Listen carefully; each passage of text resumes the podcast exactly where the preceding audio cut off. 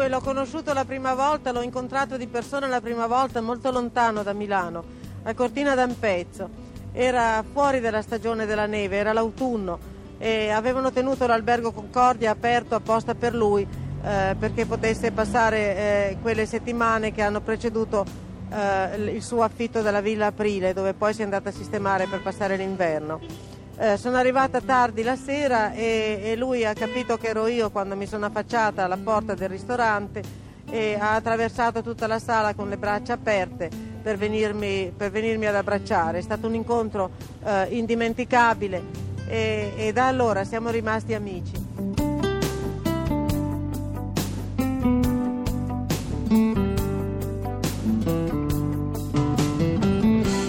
È lei la donna che a Cortina, in un lontano giorno del 1948, si è sentita stritolare in un abbraccio monumentale da un barbutissimo Ernest Hemingway che le ha intonato nel suo americano doc il leggendario Tell Me About the Nazi.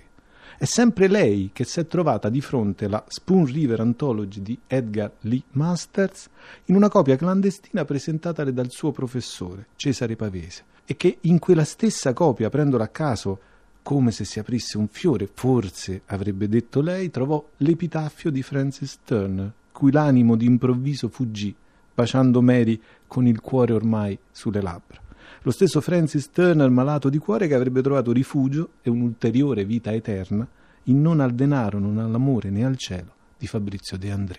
Fernanda Pivano, nata a Genova nel 1917 e morta a Milano nel 2009, dicono le biografie. È stata per tutto il Novecento la testimone curiosa e appassionata della letteratura d'oltremare che arrivava dagli Stati Uniti.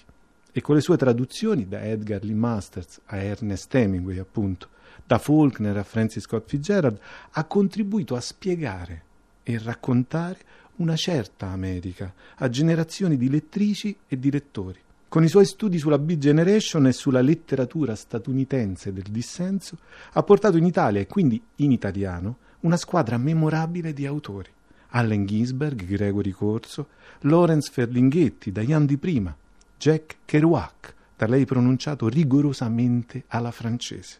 E mentre illuminava un decennio dietro l'altro con la sua ossessione, mentre con i suoi rilievi spiazzanti ci rendeva partecipi di un Bukowski più interessato ai pochi dollari vinti alle corse, degli assegni per i diritti d'autore mondiali, o della ferrea opportunistica convinzione di Hemingway che lo champagne poteva essere bevuto a casse intere perché non è alcolico. Intanto ci regalava per sempre gli aggettivi carpiati della sua lingua privata, stellante, gaglioffo, un lessico d'altri tempi o universalizzato dall'assonanza della traduzione, ci faceva capire, ribadendolo, che i suoi saggi sono stati soltanto lettere d'amore. E così da una lingua all'altra, Fernanda Pivano con i suoi interessi categorici, i suoi commenti disarmanti, anche nel senso letterale della parola, visto l'impegno a margine per l'antimilitarismo e il pacifismo, questo sì, militante, ci ha insegnato anche un modo misto di scrivere,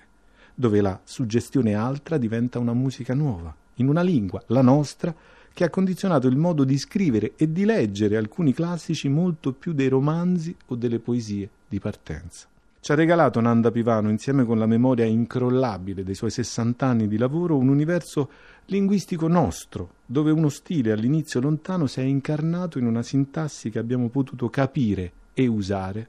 anche grazie a lei. Un mondo linguistico che ha traghettato lezioni e scelte da una terra all'altra, attraversando il mare burrascoso e davvero atlantico, del tempo e dei divieti, per consegnarci alcune gocce di splendore che siamo riusciti a capire pensando nella lingua che parliamo quotidianamente. E se c'è un modo semplice e onesto per ricordare Fernanda Pivano, forse basta un rigo, uno dei più bei finali di romanzo di tutti i tempi, nel vecchio il mare di Ernest Hemingway. Pensato in inglese e riscritto da lei in italiano, la combinazione minima e perfetta di soggetto, predicato e complemento oggetto. Il vecchio sognava i leoni.